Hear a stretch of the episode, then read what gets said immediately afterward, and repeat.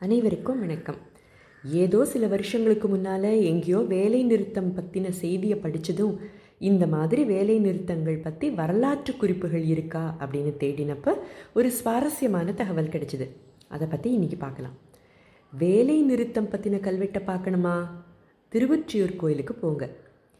ஆதிபுரீஸ்வரர் கோயிலோட முதல் பிராகாரத்தோட தெற்கு சுவரில் மூணு கல்வெட்டுகள் இருக்கும்.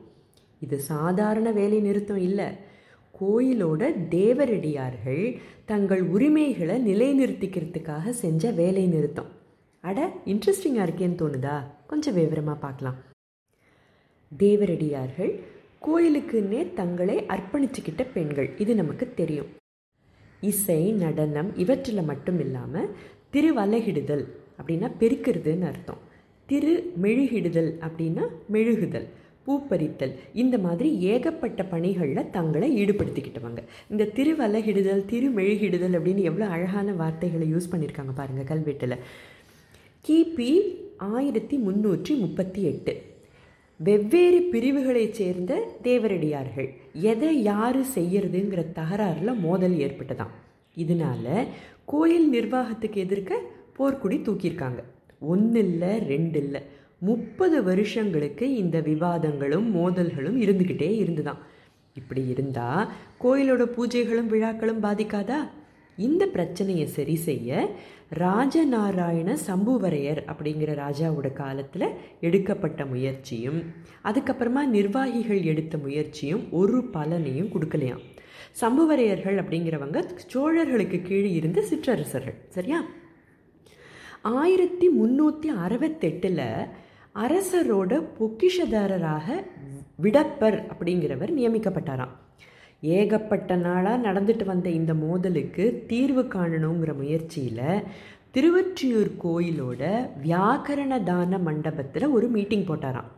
எல்லா ஸ்டேக் ஹோல்டர்ஸும் இருந்திருக்காங்க. ஆனால் என்ன முடிவெடுத்தாங்கன்னு தெரியல. ஏன்னா இது அந்த கல்வெட்டில் பதிவிடப்படவும் இல்லை.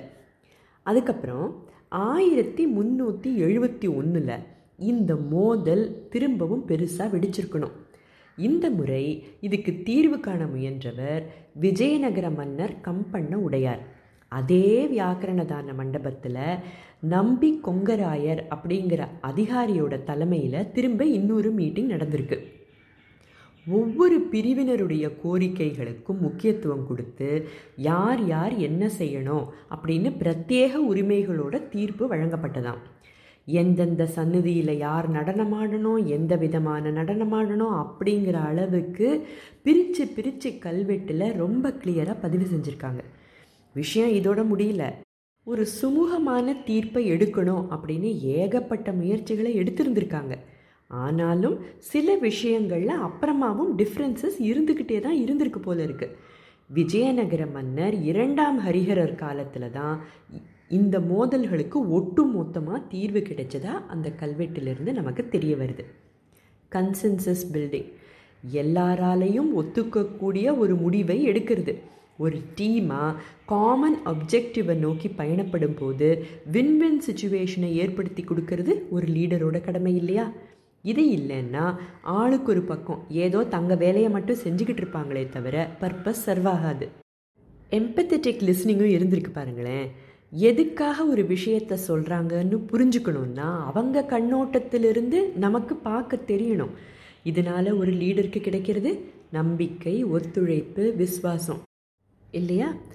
வரலாற்று முக்கியத்துவம் வாய்ந்த இந்த மூணு கல்வெட்டுகள் இருக்கிற இடம் இப்போ உங்களுக்கு தெரியும்.